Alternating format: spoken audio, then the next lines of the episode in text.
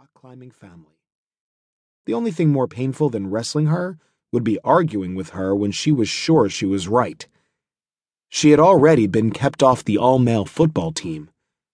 Wrestling seemed to be next.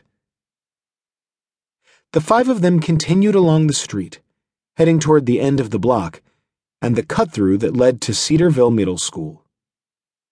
After a few minutes, they caught up to Savannah. She had hold of Luthor by the collar and was scolding him gently but firmly. I don't know what's gotten into you. You've never chased cars before. You could have been hurt or even killed. What would I do without my sweetie? Luthor looked contrite.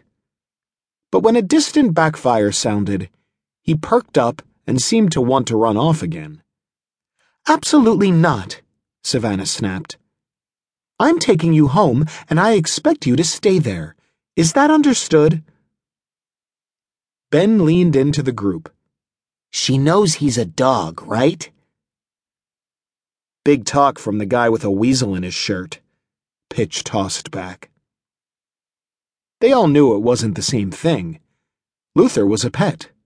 Ferret Face was a medical service animal. Ben suffered from narcolepsy, a sleep disorder. It was the little ferret's job to provide a wake up nip whenever he felt his owner beginning to nod off. You guys go without me, Savannah called. I'll get my mom to write me a note. This is an emergency. She started back down Honeybee, leading her Doberman by the collar.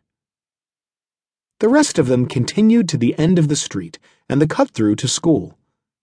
Griffin was the first to notice that something was different. The last house on the block had an odd triangular lawn abutting the wooded area. Now, on the grass, blocking the access to the cut through, stood a wooden sawhorse. Against it leaned a hand painted sign Private property. No trespassing. This means you. Ben frowned. Why would Mrs. Martindale block the shortcut? Maybe it's a joke, suggested Logan. Griffin shook his head. Mrs. Martindale never jokes. Pitch looked exasperated. It's a sign, not the Great Wall of China. Go around it. It says no trespassing, Logan pointed out. We're not trespassing, we're just passing through. She stepped around the sawhorse and began to cross the triangular strip of lawn. Hey! Running across the grass was a short, wiry man in his forties with dark hair and black, staring eyes. With both hands, he carried a giant pipe wrench that must have been three feet long. Can't you read? This is private property.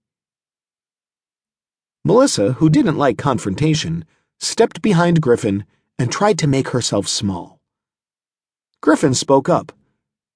It's our shortcut to school. Mrs. Martindale says it's okay.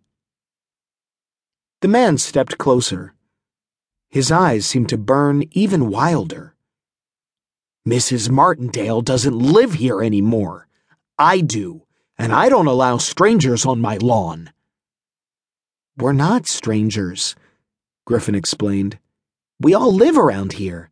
Uh, welcome to the neighborhood. He manufactured a grin.